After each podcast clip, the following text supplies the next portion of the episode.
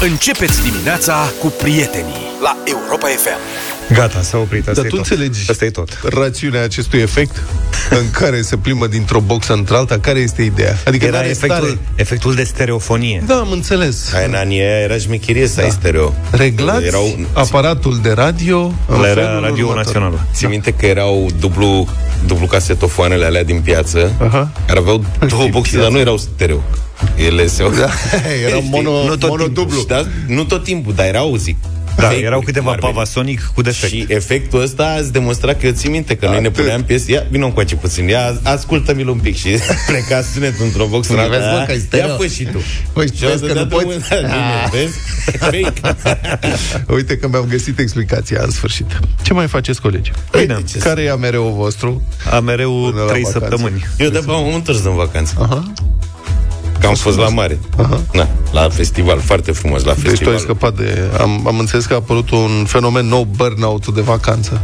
am auzit și eu ceva, Burnout-ul. da. De fapt, e burnout-ul de dinainte de vacanță. Da, dar e pentru cei cu responsabilități, iar noi nu prea suntem responsabili. Da, adică burnout-ul de vacanță e așa. Înainte, înainte să pleci în concediu, uh-huh. ai burnout ăsta în care s- încep numărătoarea inversă până la concediu. Deci ți mereu cum ar veni. Da. Au mai rămas, nu știu ce. Băi, și n-am făcut niciodată, ar fi trebuit să facem, uite, nu m-am gândit, să facem AMR metru. Cum se făcea tradițional în armată? Se lua un metru de croitorie Așa. și se tăia la 100 în principiu, că Da. da. mai era 100 de zile și se tăia câte un centimetru de fiecare dată, știi? Pac, pac, pac și ăsta era amele, se punea pe perete. Aha. Vreți să fa- facem și noi un amere cu... Acum facem cu o riglă mi- de aia mică de 5 centimetri. și cu cât se apropie vacanța, cu atât crește nivelul de epuizare fizică, se accentuează lipsa de chef, stresul cronic, anxietatea sau chiar depresia. Hai, Mă, dăm încolo de treabă. Pe Chiar lângă așa. simptomele psihice pot apărea și probleme fizice, cum ar fi dureri de cap, musculare, stare de tensiune, a declarat un Îngrășare. medic psihiatru pentru Digi24. În curios lucru, nu. Asta e că păi, e pe tot parcursul anului. Păi mănânci de Îngrășare. Mai și, bine rest, tot în vacanță. și rest mănânci de plictiseală sau de rutină. și în vacanță mănânci de odihnă. Da, deci asta este cu burnout de vacanță, foarte nasol, unii cedează. Da, se întâmplă. Am vrea să-i salutăm pe toți colegii noștri de la matinalele altor radiouri care n-au mai putut, au cedat și și-au luat deja vacanță. Noi suntem puternici. Sunteți slabi, bă! Vai de steaua voastră, bă! Noi murim ca bărbații, pe medereze. Hai de capul vostru, ați cedat la presiunea psihică. Sunteți în vacanță. Oricine poate să-și ia vacanță în iulie. Corect. Așa e. Da. Bravo. Și că burnout-ul de vacanță Știi că ei nu ne aud acum, dorm. nu e nimic, poate li se transmite. Și că burnout-ul ăsta de vacanță apare cu două, trei săptămâni înainte de concediu. Deci cam acolo ar trebui să ne ia fiul. La Băi, noi a apărut prin mai, cred. Poate de voiai asta să nu spun? simțim nimic acum? Nu Că a mai apărut stăm mai devreme la noi? totalmente anesteziați. Există și soluții pentru a scăpa de burnout de vacanță. Cum ar fi? Păi, e o doamnă, Raluca Alexandru, care spune, citesc, ne facem un plan. Da. Asta planuri noi facem. Ne pregătim înainte, cu două săptămâni să intrăm în vacanță, cu responsabilitățile pe care e nevoie să le ducem la bun sfârșit. Practic, sarcinile de la muncă să fie prioritizate, să nu punem presiune prea mare pe noi, ca să ne putem bucura de venirea vacanței. Eu cred că tocmai asta... Mambo jumbo, nu mă prostiți, doamnă, mă scuzați, cred că cel mai, cea mai bună soluție pentru a scăpa de burnout de vacanță e să ții vacanță când e Înainte momentul. de vacanță. Da, deci Asta. cum simți așa un pic de burnout? Un an ridici sabatic. mâna și spui da.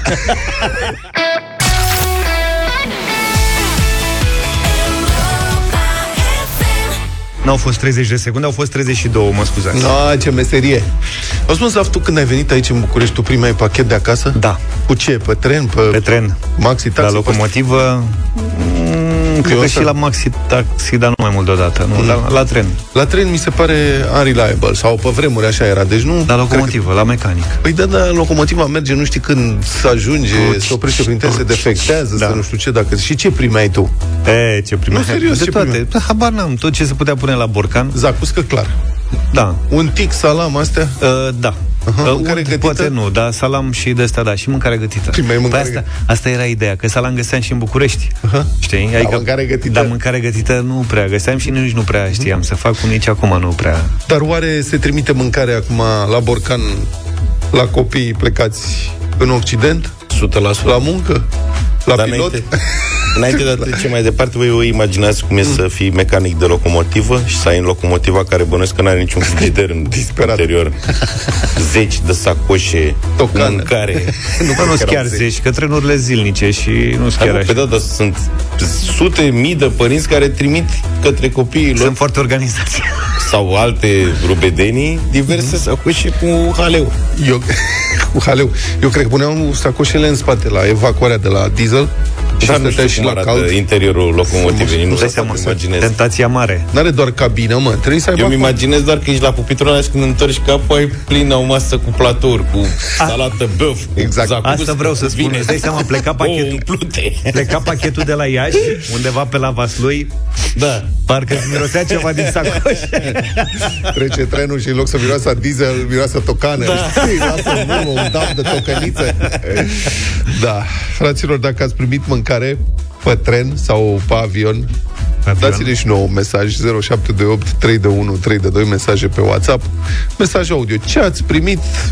Când ați primit și ce era cel mai special ce ați primit? Mâncare la stewardeză, cum ar veni? Sau la Da. pilot? Nu cred că în avion nu prea merge. În avion îți transport singur. Nu cred că poți să trimiți cu pilotul sau cu stewardesa. Deși, deși n-aș băga mâna în foc că taromul oameni suntem, frați români cu toții, n-are cum. Eu v-am zis că am mers odată de la Paris la București un bluer la vremea respectivă Da. și a miro- nu că am mirosit, a puțita brânză pur și simplu tot drumul ăla pentru că cineva ajusese brânză în Franța. Păi Multă. să știi că și invers este Și valabil. s-a spart pachetul. și invers este valabil. Deci dacă te duci în Franța și îți place brânza asta cu muncegai nobil, e foarte greu să reziști să nu-ți ieși și tu un camembert. Păi da, mă, un pachet, două, trei, dar Un pachet, prietene, un pachet de camembert adevărat.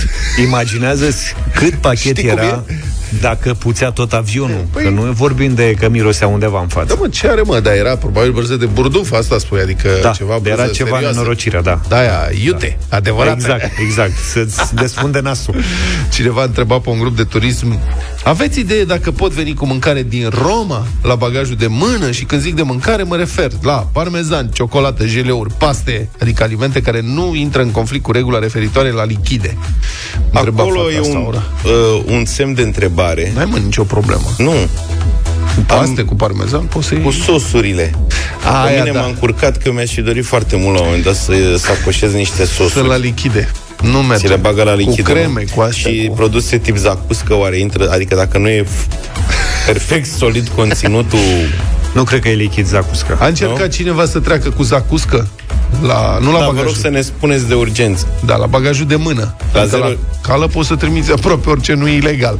La, La cală 0728 3 de 1 3 de 2. Nu că astea trebuie să le iei de mână. Eu, de exemplu, am venit din Spania, am avut necaz mare de tot că nu aveam capacitate suficientă. Am găsit porc iberic la corte ingles. Da. Atunci- nu cred că ți-ai adus... Ce, ai vrut să vii cu... Anul Băi, trecut. nu cred că ți-ai adus porc. Am luat practic tot porcul iberic din acel magazin corte ingles care era aproape de hotel și m-am dus încă în două, că era duminică și nu prea mai era marfă. Și era porc iberic uh, vidat. Așa. Proaspăt, nu congelat. Da, refrigerat. Și am luat toate pachetele pe care le-am găsit, șase, respectiv, și le-am băgat în bagajele de mână. Și restul, valiza de cal, am umplut-o cu pimento spadron, care Vai nici de ea nu se găsea în Aia sunt România. niște ardei, ca să înțelegi, sunt niște ardei mici, semiuți, care se prăjesc foarte mult. Foarte. Îmi plac de mor. Și carnea de porc iberic și ardei ăștia și erau și foarte ieftine acolo. Mă, și la vamă? De la poliția La de vamă frontieră? Păi când am văzut cu porcul iberic cu și... Nu zice nimeni nimic asta spun. Și din Italia am venit mereu cu câte o bară de salam. Nu există să nu o strecor în Uite, bagajul de zacusca mână. se consideră lichid, din păcate, zice N-au, cineva. auzi că zacusca e lichid. De asta mi era și mie teamă. Și nici gemul nu trece bine în bagajul de mână. Mhm. Ne spune Robert din Israel, care vă probabil zice- că are ceva experiență. Da, da. Vă zice, eu am venit în Anglia cu usturoi din România. De ce?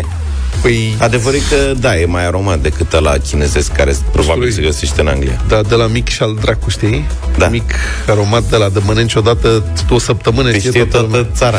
Da, întrebare. Deci asta, 0 728 3 de 1 3 de 2 folosim mai ales Dacă vreți să ne sunați, puteți să ne sunați Dar hai să mergem pe WhatsApp Dați-ne și mesaje audio cu ce ați trecut Ce vi s-a confiscat la avion și ce ați trimis sau ce ați primit cât erați uh, departe de cei E vorba de, de acasă. mâncare. Mâncare. Și dacă aveți și și nu vreo- numai mâncare, poate că s-au mai trimis și De ce primiți vrei să alte pleci în concediu cu avionul să-ți iei ceva de acasă, niște conserve sau ceva? la cală, în principiu, poți să dai Merge, orice. da. E vorba de bagajul de mână și pe cursurile astea, pe cursele astea low cost, ce puțin în Europa, la nu prea mai dai bagaj la cală, că costă o Nu, dar grămadă oricum de e bani. periculos să dai la cală porcul, de exemplu. De ce? Că, doamne frește, îți pierde aia bagajul, ți îl mai țin pe nu știu unde, se împute, așa, nu știi cum, adică avem grijă de valiză, zice că am, au, ca neamărini eram. Vezi că ne-a scris cineva Salut, sunt cu camionul în Spania Vă aduc ceva? Ah. Oh, oh, oh. Dacă vreți să plecați în vacanță cu mâncare de acasă, uite, asta e emisiunea perfectă, cât să înțelegeți ce puteți uh, căra cu avionul ăla. Maica mea s-a dus cu șorici la frate meu. Scria cineva pe grumul respectiv. Mie mi-au confiscat 4 kg de Nutella. A zis altcineva. Ah, Păi 4 kg de Nutella, dar nu, eu asta nu înțeleg. De ce să transporti Nutella se găsește pe toate drumurile? Ciocolata aia lichidă, îi spune Da, da, măi, Nutella, da. îi spune finet, e... Acum Nu, nu, nu, peste nu, tot. stai că sunt două lucruri diferite. Ce are, Adică mă? Să nu punem așa. Bine, mă, lasă, ciocolată de aia de... Da. un- 4 kg patru Sunt mai multe kile. mesaje Nu găsești cu- în România? Pare a fi un, pre- un produs care e îndrăgit de ai noștri și Asta- transportat. Ce? Ciocolată? Nutella, da. Da? Da. Se Că mai confiscă sunt mesaje Nutella? că i-a luat unul, un borcan de un kil. Uite, zice cineva Mie mi-au confiscat 32 de cartușe de țigări la bagaj de mână bravo, Sărăciile mă, ăștia La, de baga- gânzoi. la, la bagaj de mână? Da, nici nu știu cum arată 32 Cum a Cât de reușit voluminoase să... sunt. Cred că e o glumă. Dese- 30, da, cred că e o glumă, n-are cum. 30, Dar îmi place asta, fii atent, am zburat cu un borcan cu carne la garniță în bagajul de mână. La controlul de securitate s-au uitat mirați la el, dar n-au comentat nimic. Bună. Uh, Asta Aoleu, cu ce Zacusca e confirmată în continuare. Deci că nu Zacusca se e poate fair circula. Da. Nu se poate cu Păi Zacusca. da, dar uite, alt ascultător uh, zice așa, Marius, hmm. că acum trei săptămâni a zburat la Eindhoven uh, de la Cluj, un low cost, cu bagaj de mână. Am avut două borcane cu zacuscă, n-a fost nicio problemă. În schimb, aveam un set de imbusuri și doamna de la security s-a luat de mine, că de ce am imbusuri și am rămas blocat. Deci zacuscă, dai imbusuri, trebuie să ai ceva ca să-i derutezi. Poate da, cred că i-a, derut, i-a derutat cu asta. Ce ația de la zacuscă? cu imbusurile. Am plecat din Luton cu sos tica masala ambalat în pungă, nu în sticlă, în bagajul de mână și n-am avut probleme. Dan din Deva. Asta e, sos, asta e un sos indian. Da. Nu cred că are legătură punga cu nu știu ce. cu borcan. Habar n-am. Da, mă rog. Dar înțeleg că s-au mai schimbat regulile și acum ai voie cu lichid, dar în cantități ceva mai mici, nu știu. Băi, cred că sunt ceva bă, Sau le dai la scanat. combinații legate de bă, aeroporturi care au tot uh, soiul de sisteme de astea noi Da. și care bă, Adică- verifică și cei pe acolo. La Luton am fost în toamna trecută și m-au pus să scot, cereau să scoți absolut tot ce aveai lichid. Și eu știam regula, dacă ai peste 100 de mililitri, ok, se aruncă. Și au scos, nu mai știu ce Dumnezeului, era un, ron, un rolon de ăsta mostră, o chestie de asta mică, cred că Și avea ți-au 50 de scos-o? mililitri. M-au lăsat să trec cu ea, Ah. dar m-au pus să o trimit la scanat și am zis, da, nu vă spărați, are sub 50 de mililitri, nu contă, totul se scanează. Cu, pe cineva au pus să scoată din bagaj avea mostră de parfum, de aia care cred că are 5 mililitri sau uh-huh. ceva de genul ăsta.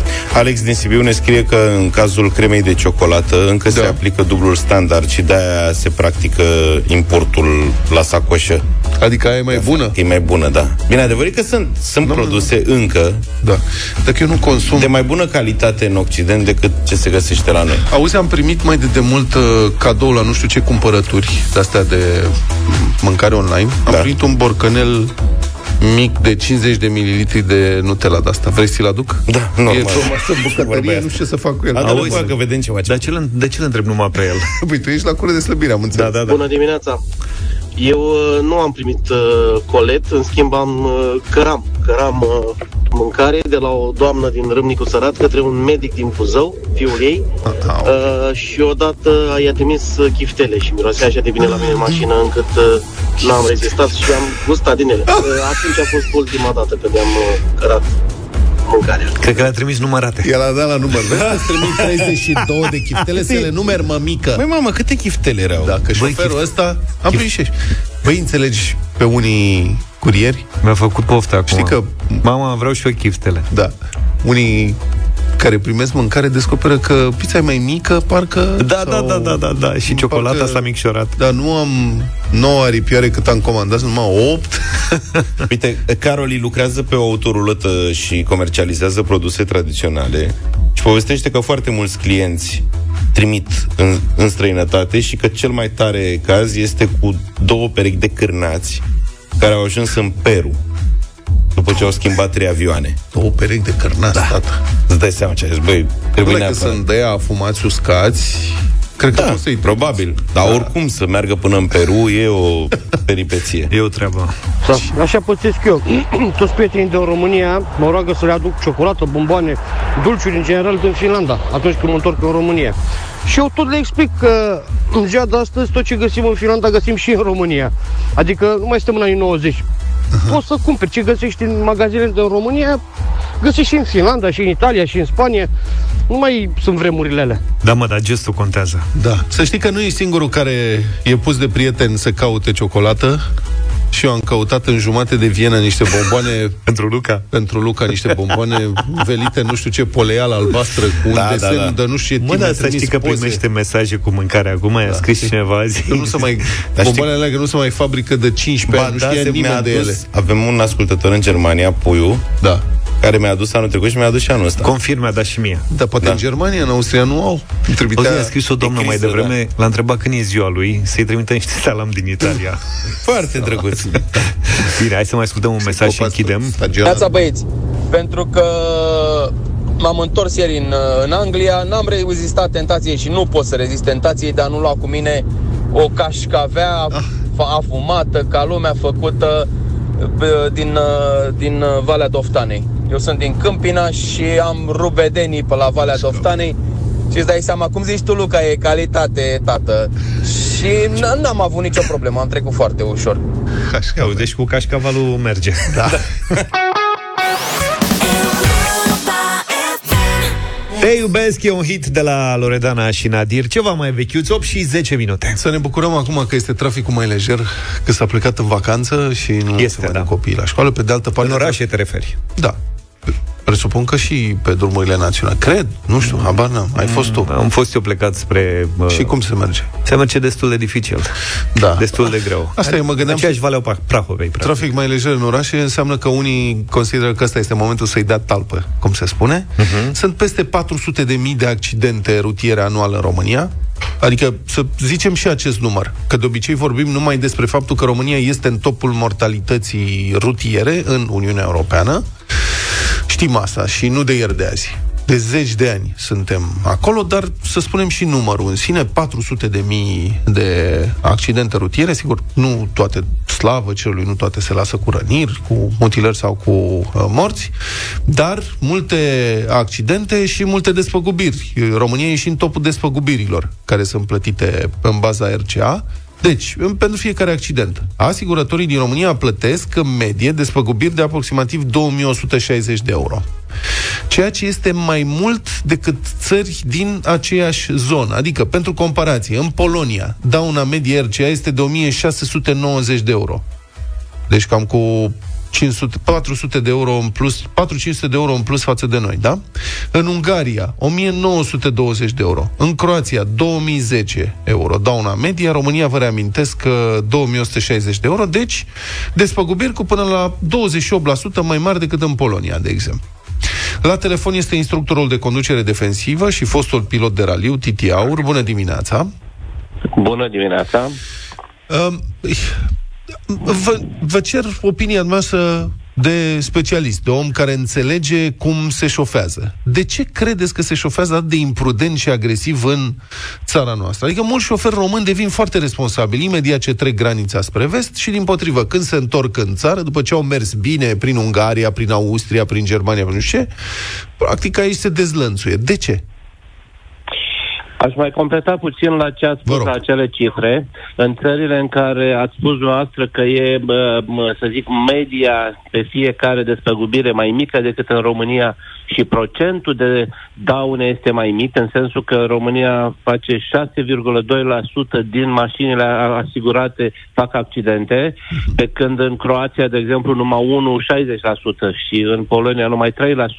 Adică în țările vecine, care au fost în același sistem cu noi înainte de Revoluție, înainte de sau în timpul comunismului, s-a reușit o reducere mult mai mare sau o menținere mult mai mică a, a daunelor și a accidentelor mici, nu vorbim acum doar de morți. Să, să, să mai precizăm, numai o secundă, să mai precizăm un lucru, nu e o relație de creștere aritmetică, adică la 10 accidente o sumă, la 100 de mii de accidente aceea sumă pe accident. Cu cât sunt mai multe, evident că sunt și costuri logistice de operare mai mari, deci de aceea crește. Vă rog.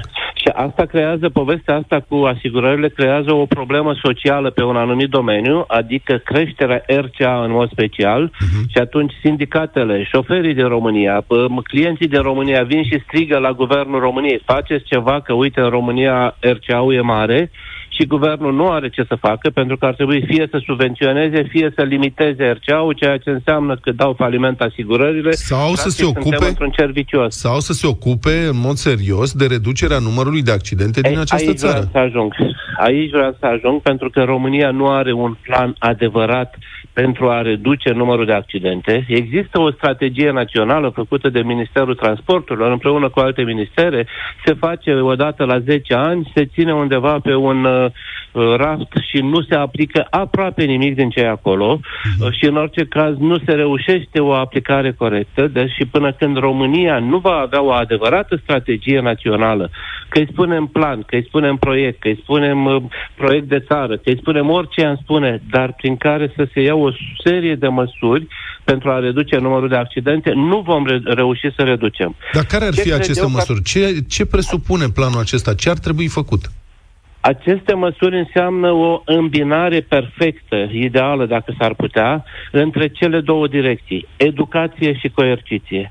Pentru că o parte din șoferi, o mare parte din șoferi fac accidente pentru că nu știu, pentru că n-am fost învățați, pentru că sistemul de școlarizare este insuficient de, sau programa școlilor de șoferi, pe urmă campaniile, pe urmă cursurile ulterioare, practic inexistente în România, fac ca să fii un șofer nepregătit pe stradă și dacă vă dau repede exemplu, școala de șoferi în ziua de astăzi este mult sub nivelul anilor 80, pentru că atunci se făcea conducere de noapte, se făcea poligon, se făcea cu adevărat teorie, se făcea cu adevărat ă, toată școala era mult mai bine gândită, organizată. Acum se face mult mai superficial, plus că ar fi trebuit să apară două capitole obligatoriu din punctul meu de vedere și un, unul este predarea a tot ce înseamnă evoluția tehnologică, sisteme de siguranță active și pasive, adică ABS, pe controlul tracțiunii, anvelope de armă de vară, diferențiale active, suspensie activă și așa mai departe, plus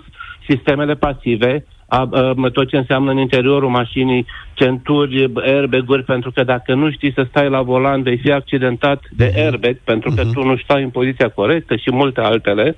Plus că ar trebui capitolul 2 ce ține de conducerea defensivă, care în alte țări au devenit reguli de circulație, regula fermoarului, regula celor două secunde, cercul de siguranță.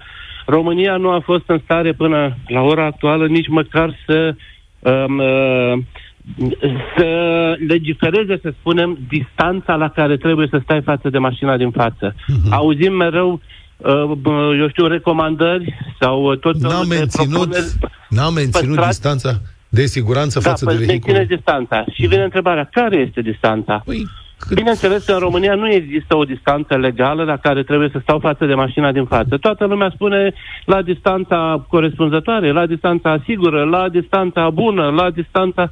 Ei, Germania, de exemplu, și nu numai Germania, și Suedia, și Belgia, și alte țări, au reușit să legifereze povestea asta. Și este atât de simplu și de banal. Două secunde. Este, este două secunde. Dar ce înseamnă asta? Că nu asta poate fi legiferată. Uh-huh. Este jumătatea în metri a vitezei pe care o ai, uh-huh. care înseamnă exact cele două secunde. Uh-huh. Adică la 100 la oră faci 27 de metri pe secundă, în două secunde faci 54 de metri, deci aproximativ jumătatea vitezei pe care o ai.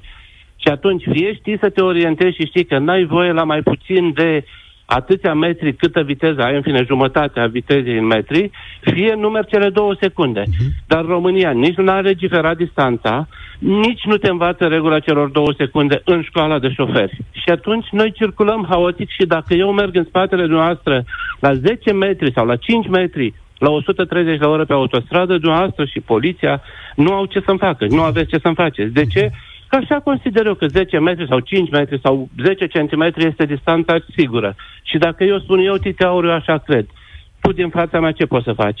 N-ai ce să faci, legal vorbind. Da. Da, toată lumea știe că nu poți sau nu, nu e o distanță sigură să mergi la câțiva metri în spate la 130 la oră. Uh-huh. Dar nici nu ai ce să faci legal. Deci trebuie practic un proiect național, un plan național și asta nu poate decât Guvernul României să facă așa ceva. Când Guvernul României, care o fi ăla, nu știm, va considera că avem o problemă cu accidentele, pentru că deocamdată guvernele toate care s-au succesat până acum nu au considerat că avem o problemă. Da, e, asta este de neînțeles. Cum să nu realizezi că avem o problemă uriașă în condiții în care, cum spuneam, de zeci de ani România este în topul mortalității rutiere din Europa. Mulțumesc că a fost în direct în deșteptare instructorul de conducere defensivă și fostul pilot de raliu, Titi Aur. 8 și 23 de minute, bătălia hiturilor în deșteptarea. Da, cover în dimineața asta eu vă propun o variantă plină de energie a celebrei piese Mrs. Robinson, interpretată de această dată în anii 90 de Lemonheads.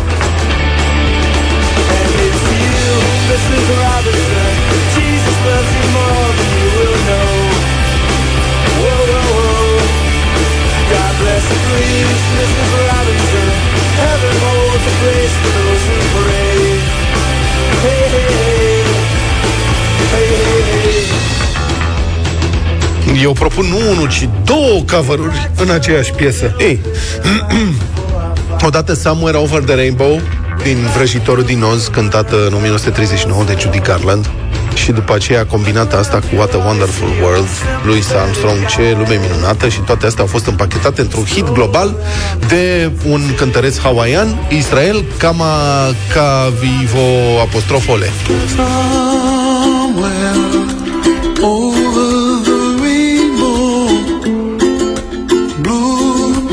fly and the dreams that you dream of dreams really do come true someday wish upon a star wake up where the clouds are far behind Piesa propusă de mine am crezut toată viața că e un cover după Roberta Fleck, dar și Roberta Fleck făcuse cover după o altă doamnă. nu cred. Da, serios. Chiar și Roberta? Chiar și Roberta, da. Killing me softly with his song.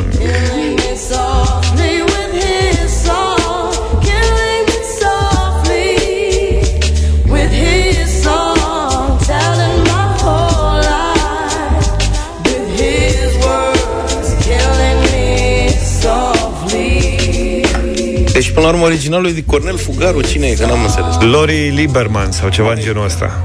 Hai, E nu de știu. mult, mă rog, nu, Nu știi cred. tu. Cum să nu știi? nu mă așteptam. Lori, dragă. 0372069599 Ciprian, bună dimineața, Salut, la mulți Ciprian. ani Salut, salut! Bună dimineața, băieți! Uh, Horea la telefon. Salut. Cu Luca. Horea, auzi, Luca, dacă zic Horea când sun ca să intru în direct, nu mă mai bag ăștia, așa că trebuie să dau alte nume. Să...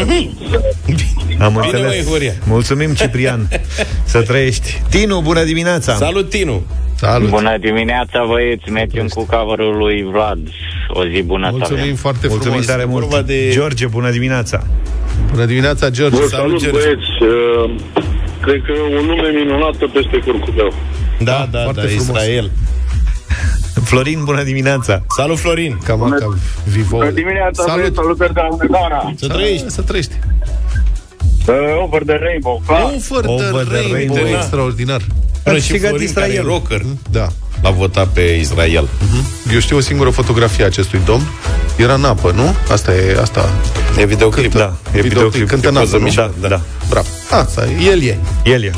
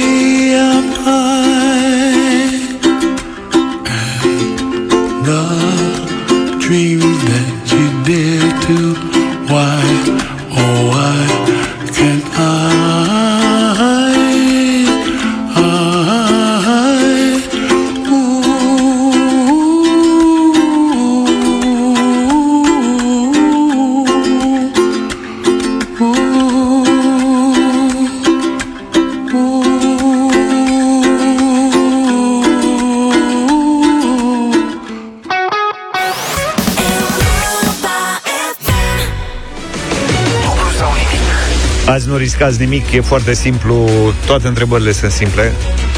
Sau aproape toate. Bună dimineața, Marian! Bună dimineața! Salut, Marian! Bine venit, Marian e din Miercurea Ciuc. Din Miercurea Ciuc. Exact.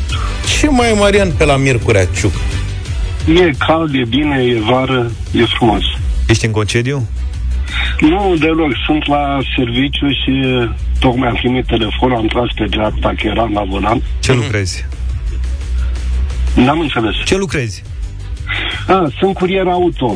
Curier auto, sunt poștaș. Am înțeles. Aha. Bravo. Ce? Și ești singur, bănuiesc. Da, în clipa asta, da, eram în deplasare spre zona de lucru de astăzi și spre surprinderea mea am fost sunat. Uite, câteva livrări în dimineața asta au fost întârziate de Europa FM. Na. Da. Ne scuzați, vă rog, dar e pentru, pentru scop nobil. Da. Da. Sperăm să întârzi ca lumea, Marian, astăzi să te ținem cât mai mult în concurs. Da, mulțumesc. Că e timp Mulțumesc. pentru toate după aceea. Ai întrebări uh, accesibile, cum a anunțat și George mai Eu, devreme. eu ți-aș propune, nu vrei să începi cu întrebarea 3, să plecăm de la 400 de euro? Să nu mai Hai, pierdem vremea. Să nu mai pierdem vremea cu primele două, sunt E, foarte nu-i. simple. Da. Că nu poți să știi Dacă așa niciodată spuneți, când își Bine, bagă atunci- emoțiile coada. îmi fac și eu planul pentru măcar trei întrebări, să zicem. Da. Bine, Marian. Începem, da? Sigur. Hai. 100 de euro. Marian, te concentrezi, da? Da? Fiindcă la prima întrebare trebuie să ne spui câte vocale sunt în cuvântul baie. Două. Vocale. Care sunt vocalele? Poți să ni le spui, te rog, Marian? Cred că ba, ba și e. Este vocala tip diftong. Stai mai un pic. Ai încurcat borcanele, Marian. Am zis vocale, nu silabe. Ah, câte vocale? Sunt trei uh, vocale. Ei, vezi? Și e un diftong. Asta da, ați lasă întrebat? diftongul ăla, e ultima problemă. E când îți spun câteodată își bagă emoțiile astea nu cu cred. coada. Da, că uite, omul Ah. știe și de diftong și de... Da, Îmi cer scuze, ați întrebat Vocale. câte vocale. vocale, da. Ți-am și zis Da, după aia, când ai zis emoții. 20 la un moment dat, vocale... Poți să... Da, dă semnalul și poți să spun și eu ceva acum? În mod paradoxal. Paradoxal, mă. Da. Înainte să zică Luca întrebarea, Da, e bine că citind povestești. asta, da, aici scrie simplu, deci pe desfășurătorul nostru, câte vocale sunt în cuvântul baie? Și răspuns 3, că e scris în paranteză și răspunsul de fiecare dată. Și eu citesc aici, Mhm. cu mintea și ochii mei, citesc câte silabe sunt în cuvântul baie. Deci tu ai pățit la fel de asta, Da. făcea așa? Că nu înțelegeam. Și văd, Și făcea semn pe și văd scrie, deci câte silabe în capul meu, câte silabe sunt în cuvântul baie. Și în paranteză trei. Și zic, bă, nu sunt trei, mă, sunt două. Ba? E, nu cu e, ba, e. Ce faci asta? Bă, băiatule. Și cu căștile pe urechi, în timp ce ăsta se pregătea să pună întrebare, eu îi făceam semne. Nu, nu trei, două, două. Luca s-a uitat la mine, zice, nu trei, două. Ba, chiar am mai arătat și unul, nu știu de ce, panicat să nu spună vreo Întrebarea, prostie, că după aia... întrebarea 1 Da. Și ăsta râdea la mine. Și zic, ce râde ăsta, mă? Mă, de ce râzi? Nu râde, mă, că să, să spui prostii. Și după care... Ai pățit același lucru. Da. Deci, băi, Da. să știi că ai, a, și eu am pățit, Mariane, exact același lucru. Da. Te înțeleg foarte bine, îmi pare rău. Da, și mie. Ne pare rău, mai Marian, ce să zicem? For la treabă mai departe și noi ne reauzim mâine cu un premiu de 1600 de euro, Deci nu vine plecăm de la secret. 200, vedem ce o mai fi. Bagă ceva cu silabe mâine.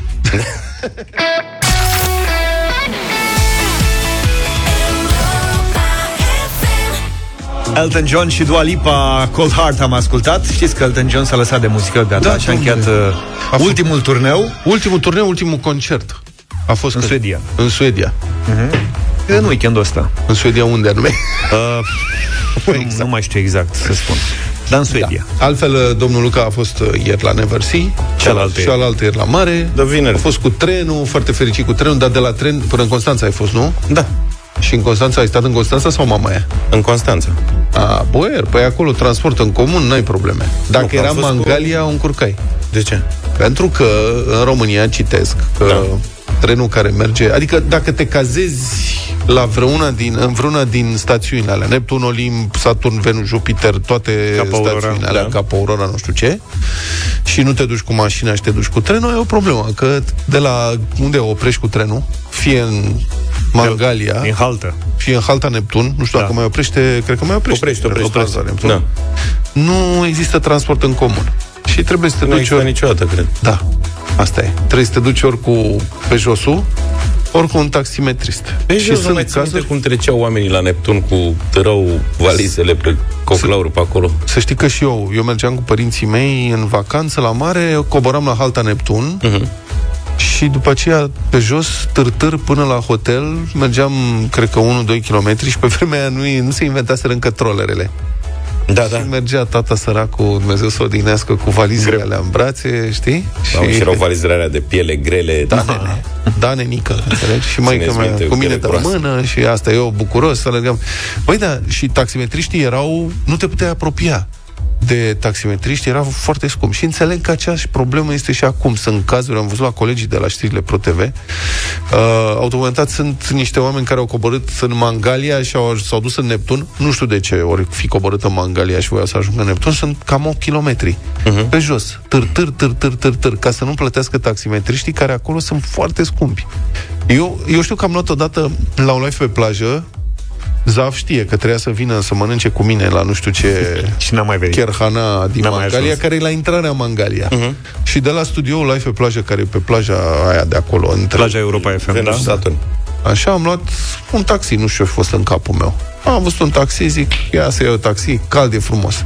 700 de metri, hai 750 de metri distanță, mi-a luat 25 de lei. Bun. Da. 25 de lei pentru 700-750 de metri. Nu mi-a venit să cred, la întoarcere am venit pe jos. Mai bine, că de la ce am mâncat acolo Gratis. la mă- Gratis, da, am venit pe jos și de la ce am mâncat eu acolo fără zaf, că zaf a intuit că e ceva dubios, am și vomitat în tutufiș. M-am păzit. Mă rog, hai să trecem peste asta.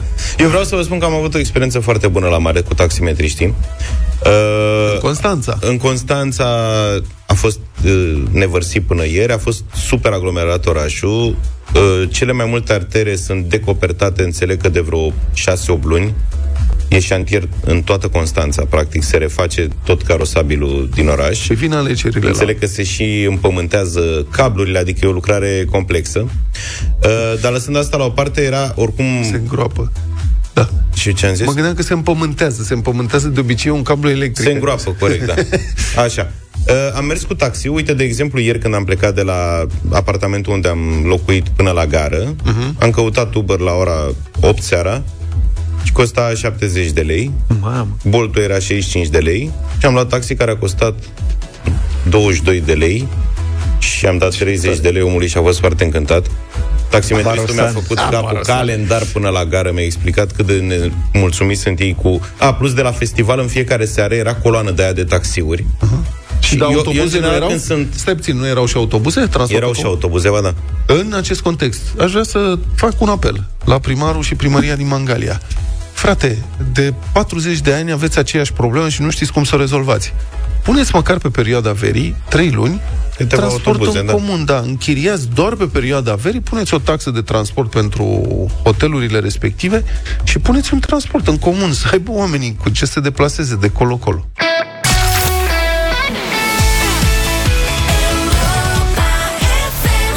Ne-am întors în deșteptarea la Europa FM 9 și 9 minute. Bună dimineața!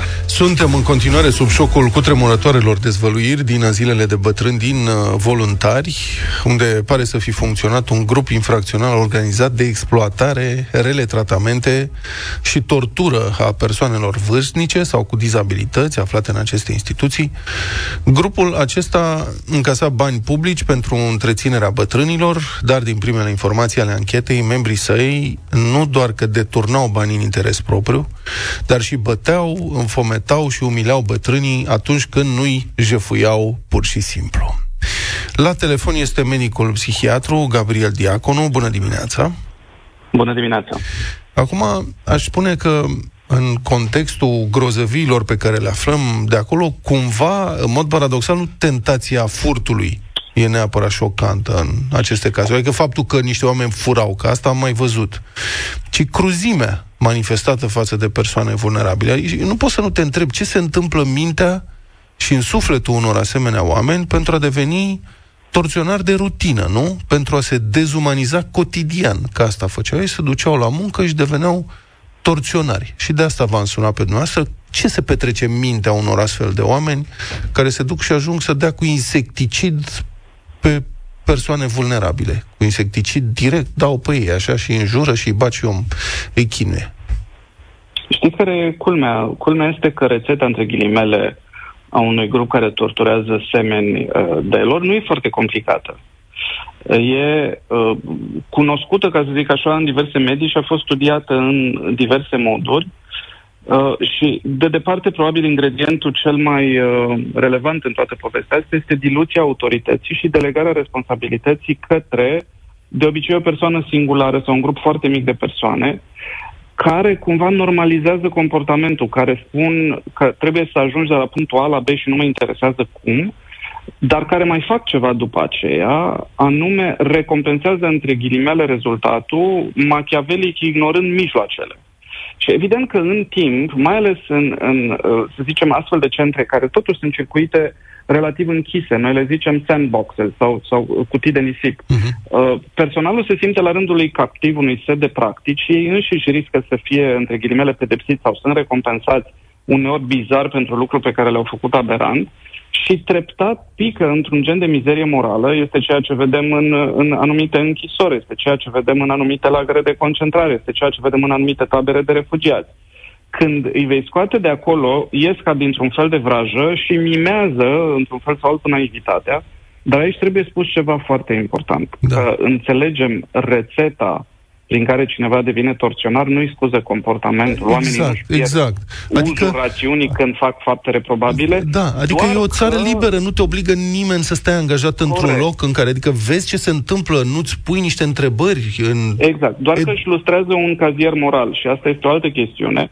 În, în felul în care recrutarea de personal ajunge să fie făcută cu precumpănire, cu premeditare de către patron, de către uh, oamenii care fac o astfel de afaceri, evident că selectează uh, indivizi și individe cu anumite propensiuni, cu anumite trăsături, cu anumite vulnerabilități.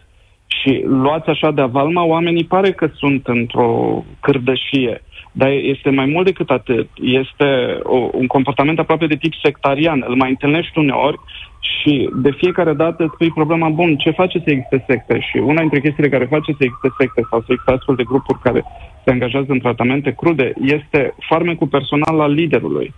Pentru că liderul de aura asta de impunitate, liderul de aura asta de bonomie, liderul, și o să observați dacă citiți stenogramele, că de departe de a fi pur și simplu o persoană distantă care gravita în uh, astre financiare superioare, acest om uh, care coordona grupul infracțional era foarte, între ghilimele, implicat în circuitul de pedepsă și recompensă și relațiile lui erau de obicei unul la unul. Nu avea vechil, nu avea terțe persoane, se implica personal în chestiunea asta și prin chestiunea asta nu vreau să se pară că uh, rămân corect politic față de ce se întâmplă acolo, dar în cele din urmă miza era scavenging, adică sunt genul ăsta de organizații necrofage care iau și pielea de pe om și încetează să-l mai vadă ca pe un om, îl văd ca pe o sursă de profit. Da, bun, l-am auzit pe domnul prim-ministru promițând controle și anchete în toate centrele. Evident că ah, domeniul ăsta trebuie controlat, ținut sub control, dar heirupuri de acest gen credeți că rezolvă ceva? Cred că nu. Am să fiu sincer. Cred că însuși termenul de și cum se, Ok, cum se poate rezolva treaba asta pe termen lung? Uh, în, în primul și în primul rând și o chestiune pe care trebuie să o iei foarte în serios. Uh, legislația cu privire la distribuția autorității a fost gândită în acești 30 de ani încât urma să scape turma. Uh, e o chestiune care a surprins de fiecare dată când am explicat oamenilor cum e făcută protecția socială în România. Este făcută în așa fel încât toată lumea se pare că are autoritate, dar de fapt nimeni să nu poate controla nimic. Și asta trebuie să fie dintr-o dată adus la același punct fix unul la mână, doi la mână, intersecția dintre servicii sociale și sănătate iarăși a fost bulibășită într-un hal fără de hal și contribuția, uh, să zicem, autorității sanitare în astfel de centre a fost redusă spre minimum, chiar până spre zero și asta trebuie reparat. Și finalmente selecția de personal și filtrele de personal și standardele de a acceda în astfel de centre trebuie să fie din nou recalibrate încât, unul, pe de-o parte, oamenii să fie bine selectați, dar doi, pe de altă parte, oamenii să fie bine respectați. Vedeți, în, în România, când vine vorba de îngrijiri, societatea și, și comunității au o atitudine ocazional persiflantă. Și tindem să le dăm anumite nume de asta. Le zicem bune sau le zicem, nu știu, uh, ziceți dumneavoastră alți termeni, când angajăm pe cineva să îngrijească un bătrân la domiciliu. Uh-huh. Am exportat noi ca țară niște sute de mii de badante în Italia și în continuare e un cuvânt care e pe buzele multor români pentru că nu e așa, e mai simplu să îngrijești bătrâni italieni decât să îngrijești bătrâni români. Uh-huh. Dar, pe de altă parte, la rândul nostru avem nevoie de forță de muncă. În ce fel califici această forță de muncă, în ce fel acreditezi această forță de muncă și în ce fel recompensezi această forță de muncă devine crucial. Eu cred că Rup e, e pur și simplu o chestiune menită să dezamărseze genul acesta de bombă socială și de emoție și de fuziune viscerală când afli că există tortură în centre rezidențiale, dar dincolo de chestiunea asta rămâne realitatea că nu e ca și cum mâine cineva, nu știu, dintr-un oraș, din provincie, din România, s-ar duce la oficiul forțelor de muncă să zică, bună ziua, vreau și eu să mă angajez îngrijitor într-un centru rezidențial. Este foarte greu și pachetele cu care vin în întâmpinarea acestor oameni despre ore de muncă, despre ce primesc ei, pentru că totuși lucrează în medii emoțional extrem de radioactive. Ce le dai lor încât să persevereze în chestiunea asta și să rămână sănătoși la cap? Și asta e o chestiune de pus sub, uh, sub lupă și de luat în considerare. Mulțumesc foarte mult. A fost în direct în deșteptarea medicul psihiatru Gabriel Diaconu. Nu știu dacă v-am spus, dar trei Sud și Andy au lansat o piesă săptămâna trecută uh-huh. și vin în studioul uh, deșteptarea. Băieții sunt în drum spre Europa FM. Eu aștept de 30 de ani. Băi, avem o precizare de făcut apropo de 3 Sud-Est, că ei vin uh, dinspre litoral.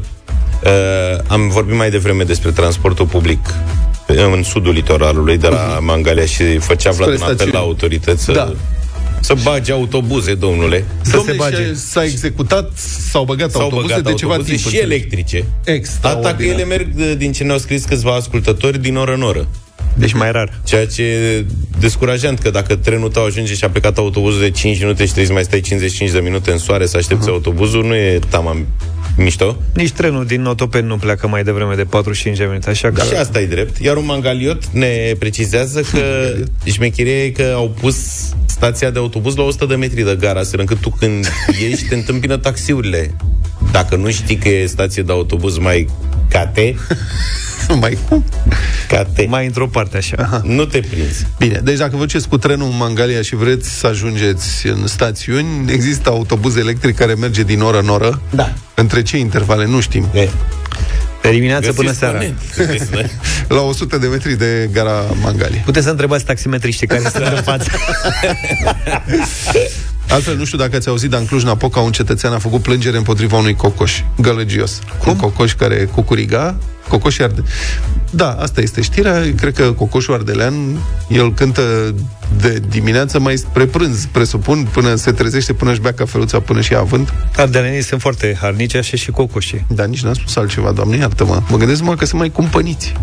Mm. Clujanul a înaintat o plângere pentru tulburarea liniștii publice, spunând că din cauza animalului, animalul, el și familia lui nu se pot odihni, pentru că sunt treziți la ore improprii, scrie revista publicația fanatic.ro, citez din știri de Cluj.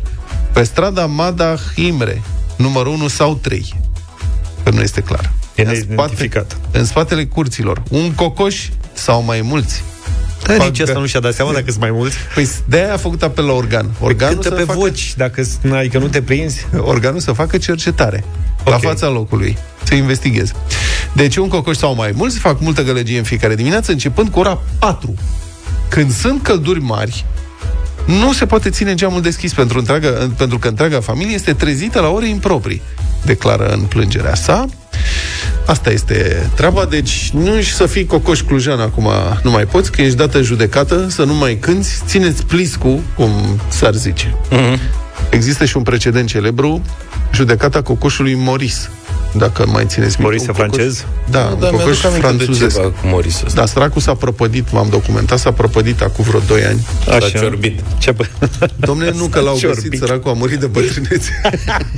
Păi și ce? L-au găsit în fața poia. Păi, nu știu dacă îl mănânci, dacă îl găsești mort în poiată, Nu dacă mă are pricep, ceva. dar- Păi eu Te l-aș mânca. îl fierbi, păcat. ia, până la urmă ce? E păcat de el. Da. Da, cocoșul Moris. Deci acum câțiva ani, pe o insulă, un- s-au, s-a mutat un cuplu de francezi veniți de la oraș și au făcut o căsuță și ei au descoperit că s-au mutat la țară și la țară nu e cum crede lumea. Că ei nu puteau să doarmă din cauza cocoșului Moris, care era foarte vocal și atunci uh, au cerut proprietarilor să facă ceva, proprietarii au refuzat și au dat în judecată familia și pe cocoșul respectiv au cerut în instanță să-i fie închis pliscul cocoșului Moris și au pierdut. A fost un eveniment pentru că, ce să vezi, francezii, oameni serioși, au dezvoltat din povestea respectivă cu totul altceva.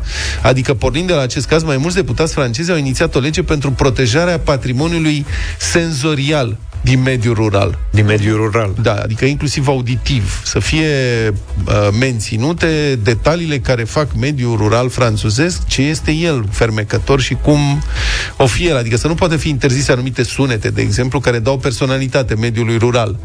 Talanga văcuței, behăitul oiului, cântatul cocoșului, grohăitul porcului, ceea ce, de exemplu, la noi patrimoniul acesta senzorial rural se întinde în unele orașe până chiar aproape de centru, am remarcat. Asta e foarte adevărat.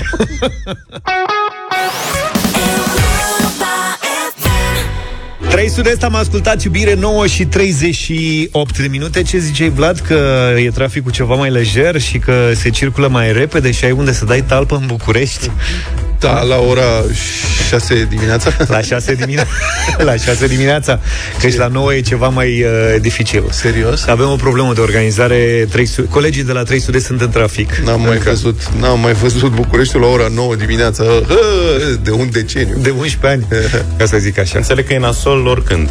Adică E dificil oricând vacanță, iarnă, Să ia vară, nu metrou, contează. domnule. Astăzi planurile noastre erau legate de 3 sud Vor veni până la urmă, ajung Adică o să vedeți că o să ajung uh, Dar în stai uh, să-ți studio spun. Noi da. aici suntem foarte aproape de o stație de metrou, stația de metrou Orel Vlaicu. Așa, Și săptămâna trecută a trebuit să ajung în partea cealaltă a orașului, în, la Paladii. Așa Și am zis, bă, băiatule, deci dimineața pe la 10, zic, dacă plec cu mașina, fac două zile până acolo, e mai bine iau metrou frumos și am pus pe Google Maps. Metrou mi-a arătat 55 de minute și mașina 35. Ai Google Maps-ul stricat Exact. Va trebui să Ca să schimb nu se trei poate. metrouri până Nu, acolo. e două.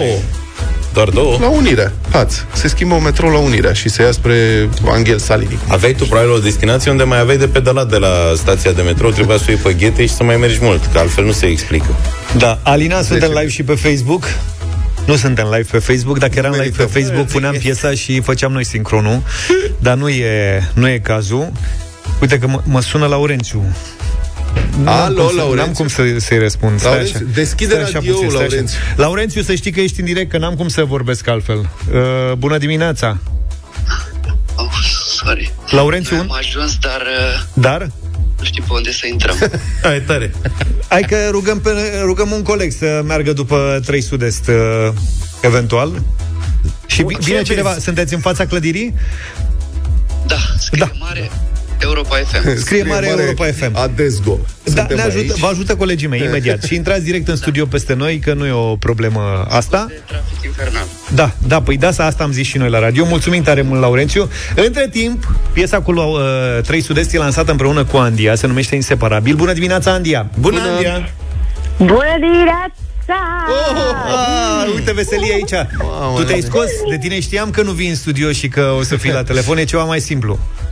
Da, da, la mine da, a fost ceva E mai safe. simplu din punct de vedere logistic, dar um, dimineața tot dimineața e, depinde cum te trezești. Bine, e cu, ori e cu voie bună, ori e cu somn. Da. Depinde cum...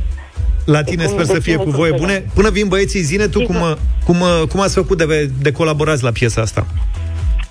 Păi um, băieții de la 3 Sud-Est uh, s-au gândit uh, la mine um, pentru, adică nu aș vrea să vorbesc eu în numele lor, dar totuși, dacă o să spun. Zine uh, din le-au punctul tău plăcut de foarte vedere. mult- Da, Ai primit o, un telefon de la ei. Exact, am primit un telefon de, de la ei, mă rog, mai mult cu vorbit cu, prima dată am vorbit cu Alex Pelin. Mhm. Ei se cunosc de 20 de ani. încoace, Așa. Adică, așa, și au propus această colaborare. Noi am acceptat, desigur, pentru că ne place, uh, ne-a plăcut foarte mult uh, uh, de atunci propunere și așa mai departe. Și uh, au, s-au întâlnit în studio, au făcut piesa și S-a au potrivit înregistrat-o vocea ta. Și, și s-a potrivit, da, a fost totul mănușă, nu știu, totul a ieșit minunat și totul a ieșit rapid, adică părea că așa a vrut să se întâmple, n-a fost nimic uh, greoi, n-a fost nimic complicat, să nu ne iasă sau mai știu. Nu, pur și simplu am venit, am înregistrat și a ieșit. Și a ieșit din prima. Uite, până vin, până ajung băieții în studio, eu zic să dăm drumul la piesă și să ne pregătim de un radio voting. Îi invităm pe ascultători să ne sune la 0372069599 ca să ne spună dacă, nu știu, le place piesa sau uh, nu. Rămâi și tu cu noi la telefon, bine? Sigur. Da, da. Inseparabil, 3 Sud-Est și Andia se audă în deșteptarea.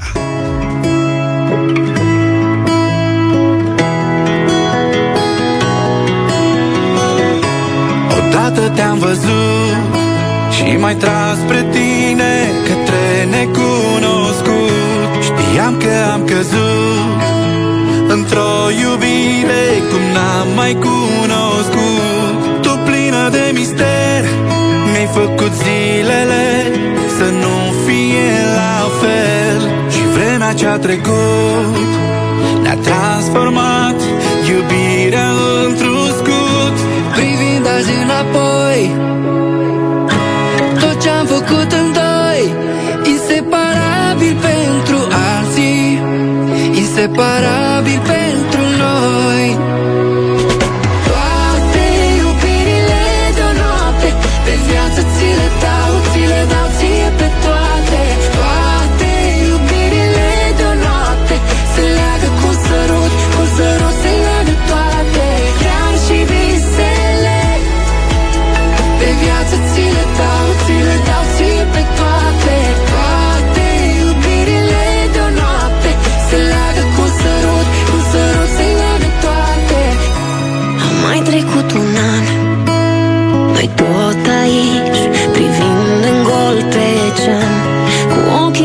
Clean.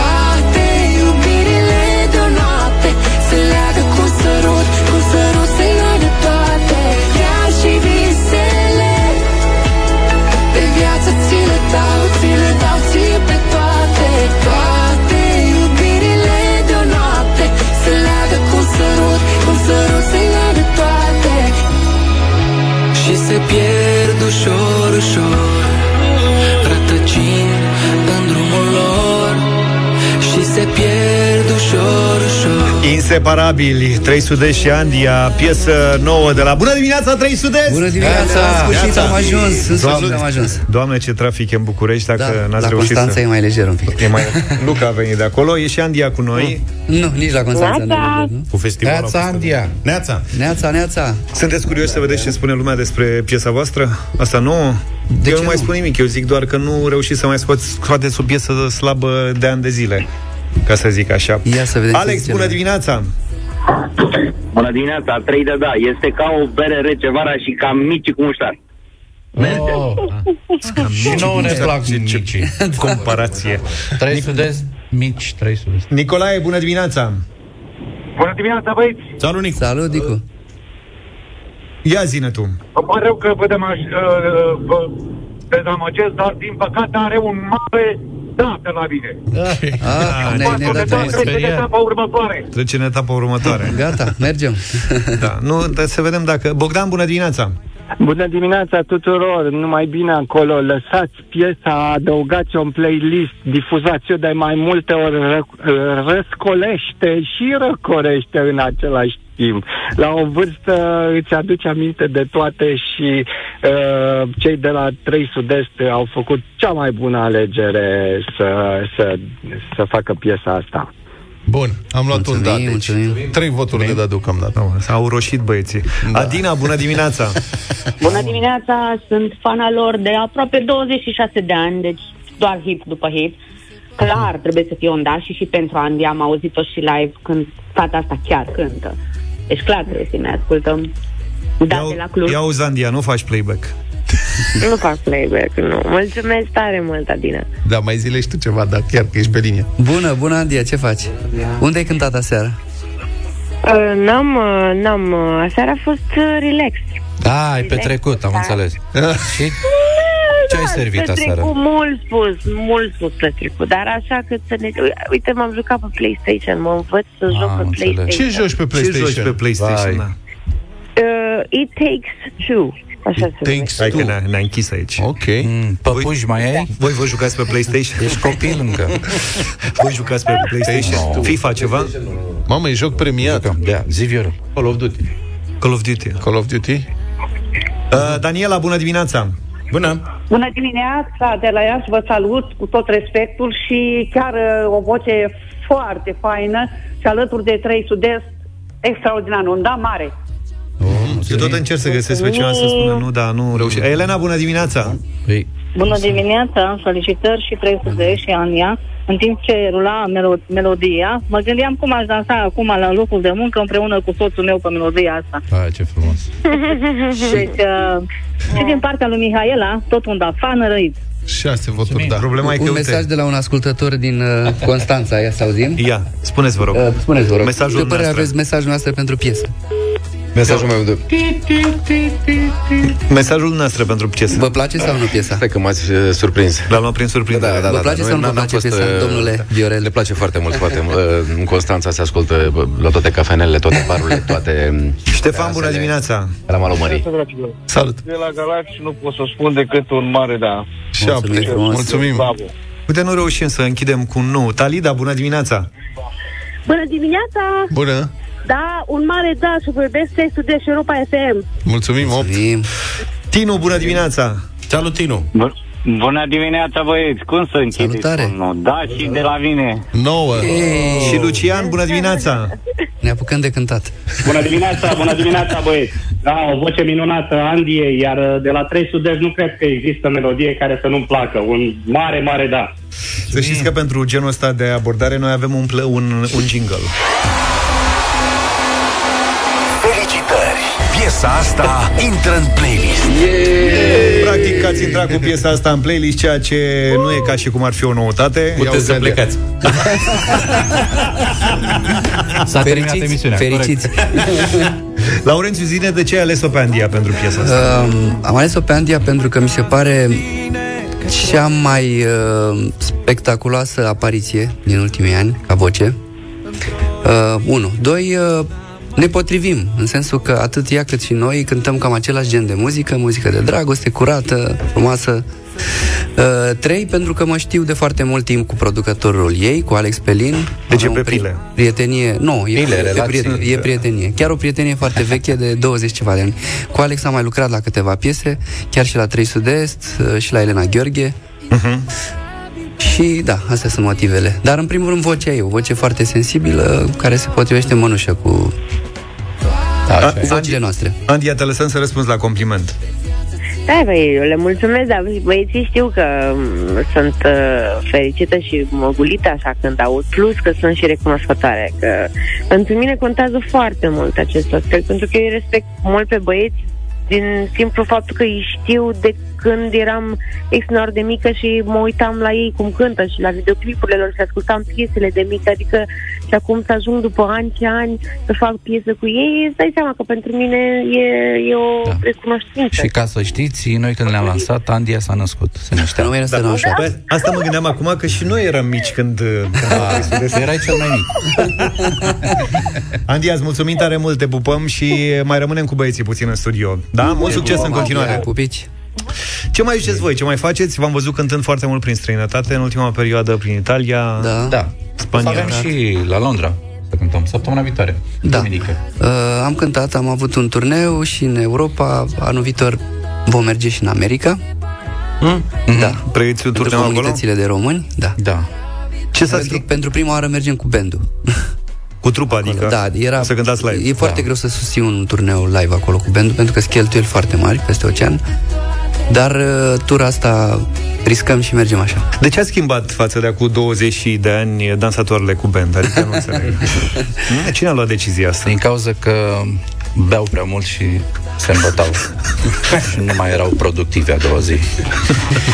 Uh, nu, nu. Um, s-a și schimbat uh, piața, să zicem așa. Da, așa e. Industria muzicală. Majoritatea artiștilor pop cântă cu band astăzi. Uh-huh. Și sună bine cu band. Avem băieții din 2014, trupa. Suntem deja închegați ca o trupă de sine stătătoare. Da. Zim dacă, zi, spuneți-mi dacă vă place mai mult acum pe scenă decât uh, atunci când făceați uh, valuri în anii 90. Da, 2000. e mai mișto. Adică ce s-a schimbat? E alt vibe. E mișto când ai și băieții în spate. Sunt aceiași fani, fanii vin cu instrumentiștii. copiilor de acum? Da, da, da, da, da, da, da. Îi vedeți pe și băieți ca în o spate? glumă Da. și ca o glumă în deschidere în turneul din America o să cânte Puff Daddy ca o glumă Praf Daddy Da, da, da, da, da, e potrivit. La asta nu m-aș fi gândit. Bine, ne oprim aici cu uh, piesa asta absolut frumoasă, uh, lansată împreună cu Andia. Data viitoare vă invităm de la 8 și jumătate ca să intrăm de la 9 și să stăm un pic mai mult. și o să venim tot la 10 Trei sud-est au fost cu noi. Bă, n-a vrut să vă, Mulțumim de plicti, invitație. n-a vrut să vă Nu, plictisim niciodată. Pe bune. Ne Să fie auzim scurt mâine. și frumos Ne auzim mâine dimineață, numai bine. Toate bune! Pa, pa! Mulțumim băieți Sănătate, Doamne ajută Deșteptarea cu Vlad, George și Luca. De luni până vineri, de la 7 dimineața, la Europa FM.